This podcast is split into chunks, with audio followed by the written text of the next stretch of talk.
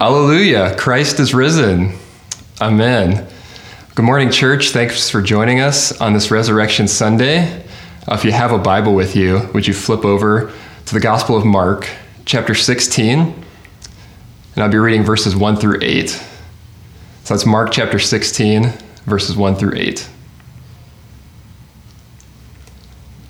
When the Sabbath was over, Mary Magdalene, Mary the mother of James, and Salome brought spices so that they might go to anoint Jesus' body. Very early, on the first day of the week, just after sunrise, they were on their way to the tomb, and they asked each other, Who will roll away the stone from the entrance of the tomb? But when they looked up, they saw that the stone, which was very large, had been rolled away. And as they entered the tomb, they saw a young man dressed in a white robe sitting on the right side, and they were alarmed. Don't be alarmed, he said. You are looking for Jesus, the Nazarene, who was crucified. He has risen. He is not here. See the place where they laid him. But go, tell his disciples and Peter, he is going ahead of you into Galilee. There you will see him, just as he told you. Trembling and bewildered, the women went out and fled from the tomb. They said nothing to anyone because they were afraid. This is the word of the Lord. Thanks be to God. Good morning, church. He is risen. And you say, He is risen indeed. Do you believe that right now? Do you believe that a year ago? Did you believe that in January or a month ago?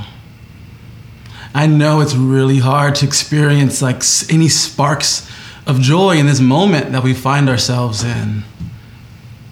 But this is the day that it says, He is risen. And it feels like that phrase is being challenged in our everyday waking moments. Our world is literally surrounded in doom and gloom and fear. But this day, Easter, we say that He is risen. And so this is my first Easter as a pastor here at Reality Church. And I had so many expectations on what this day would look like. This is not the Easter I expected. I expected to come in and see you all face to face, to see live baptisms, to to dress up my family and come in together and have a cup of coffee and hang out with people and go outside and go to brunch and do all those things. And this is just not the Easter that I expected it to be. And I guess for many of you, it, it isn't either. You didn't expect to do Easter at home on your laptop or on your iPad or your phones. And you probably didn't expect 2020 to be the way it is. You probably had different expectations of how this year would go. And it's actually becoming a year that many of us didn't expect to happen. And for many of us, we've experienced canceled birthday parties and canceled graduations and postponed dates and postponed vacations and um, jobs that are up in the air that are in flux and wedding plans that have to be changed. I'm seeing virtual weddings happening on Instagram, which it's beautiful that it's still able to happen, but that's a that's a big shift that many people just weren't expecting. People weren't expecting to experience sickness or seeing loved ones close to them die because of sickness. And so we're in a moment, we're in a season where there's a lot of disappointment in our world. And so let me ask you, what are you hoping for? What were you hoping for up until this point? And like us, we enter a story where we have the disciples that had a whole lot of hopes in who they thought Jesus was and what he was going to become and what was going to happen in their world and in their time. They're hoping that Jesus was the Savior. They're hoping that Jesus was the Messiah and that he would forgive sins, that he would overturn injustice, that he would take away the pain and all the sorrow of the world. And for a moment, their hope and confidence was at an all time high. I mean, Jesus was multiplying bread, fish, and wine. Come on, somebody. Like, you're like, yes, this is this is the Messiah. This is good. This is great. He's healing incurable diseases. He's making violent waves stop. He's turning over the tables. He's wielding his power against evil spirits. He's speaking truth to power. And so there was expectation on how this would go. And the last thing in the disciples' mind was that it would end in his death. In a sense, the crucifixion felt like a dash of all their hopes. It felt like the movement had stopped, the movement was over, and that just that injustice prevailed, that evil prevailed. In Mark 14, Jesus is um, in, the, in the Mount of Olives, and he tells the disciples that they are, they are going to walk away, that they're going to fall away, that they're going to desert him. In another word, Jesus saying that his burial, his death, his crucifixion, in the minds of his disciples is going to feel like the worst thing that could ever happen. That his death, that his burial in their hearts is going to feel like the world has come to an end. Even though Jesus foretold his disciples over and over again that he would be arrested, that he would be mocked, that he would be scourged, that he would be put on the cross, that he would die, he also told them that on the third day he would rise. And commentator after commentator, they all agree on this one thing that the disciples had no expectations of a resurrection. N.T. Wright says this about the women who were going to the tomb. He says, They were not going in order to witness Jesus' resurrection. They had no idea that any such thing was even thinkable. They were going to complete the primary burial. So these women that are on their way to the tomb, here's their posture. They're in funeral mode. Their, the funerals in Hebrew culture last for days, so they're in funeral mode and they have spices and oil for his body and for the tomb, and they're going in funeral mode in all black to pay their respects, to say goodbye, and to honor Jesus. And I want you to understand what these three days felt like Friday through Saturday, all the way till Sunday morning the disciples dealt with the weight of the loss of their friend, of their Lord who was crucified. And not only that, the death of their hopes were also in that tomb. See, they didn't, they didn't wake up on this first Easter morning with pastel colors on, with big church hats, artisanal coffee and snacks with blaring gospel music saying, This is the day that the Lord has made, though the occasion was worthy of it. This occasion was worthy of all that celebration, but they had no clue because they thought Jesus was dead in a tomb. And so that morning, they woke up with obstacles in their mind. And the obstacles in their mind was a stone, a missing body, and a God who was nowhere to be found. Read with me in verses 2 and 3. It says, The very, very early on the first day of the week, just after sunrise, they were on their way to the tomb, and they asked each other, Who will roll the stone away from the entrance of the tomb? And so this the tomb was not like the graves that we have here. It was like a like a catacomb. It was like a cavern with a stone that was rolled across. And the stone that was rolled across meant finality. It meant that it was over. I've unfortunately have been a part of too many funerals in the last few years. And there's a moment when that casket close, closes and when it's lowered and when dirt is poured over the grave, there's this surreal feeling that comes over you. Said, This is over. And so the, these women, as they're walking to this gravesite, the only thing in their mind is, how can we get inside the tomb to pay our respects? Who's going to roll the stone back? They're not going to this gravesite thinking anything good or redemptive can come out of this circumstance. And it says in verse 4 when they looked up, they saw that the stone, which was very large, had been rolled away. Says when they when they looked up, their heads were down, their countenance was down, and they couldn't even see what was in front of them. And it says that after they look up and see that the stone had rolled away, that they go, they go inside. And in John's account, says that Mary Magdalene looks inside and she doesn't see the body and she thinks that Jesus has been stolen. And it's like things are already bad. Jesus already died. He's been crucified and now his body's stolen. Like how it can't get any worse than this. And I believe that they could only see through the lens of loss and disappointment.